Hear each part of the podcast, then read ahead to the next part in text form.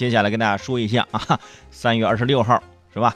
这个亚洲竞争力二零一九年年度报告和新兴经济发展二零一九年年度报告在这个博鳌论坛发布了。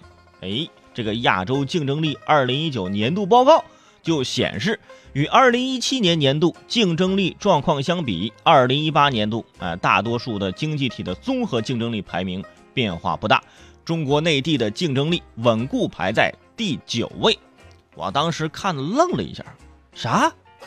怎么中国中国内地这竞争力稳固排在亚洲第九位，我当时这是这按照国足水平排的吗？这是我们怎么一下竞争力第九了呢？是不是我们竞争力这么强劲啊？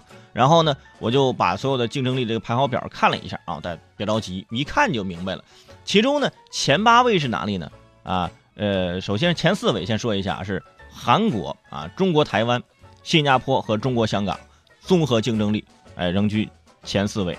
说到这儿，稍微放心，是吧？前四个里面有俩也是咱中国的，是吧？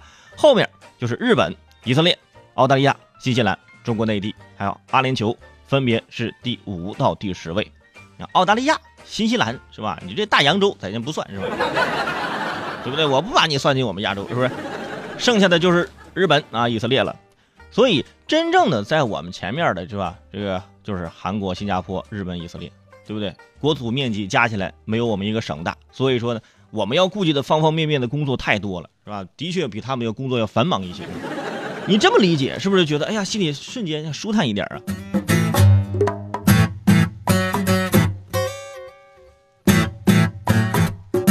而且呢，这个呢是竞争力的排名，并不是说是 GDP 的排名啊。GDP 的排名就不用排，咱是吧？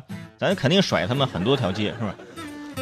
这个竞争力呢，就说明什么？你的经济活力，啊，你的就是新兴产业现在发展的状况，啊，包括各个方面，你有没有短板？然后你有没有长处？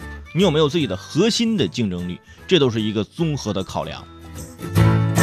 这个时候呢，大家去看就可以认真的审视自己。我觉得对于国家是这样的，对于咱自己个人也是这样的。你想你自己个人在你同事和朋友之间。有没有什么核心竞争力？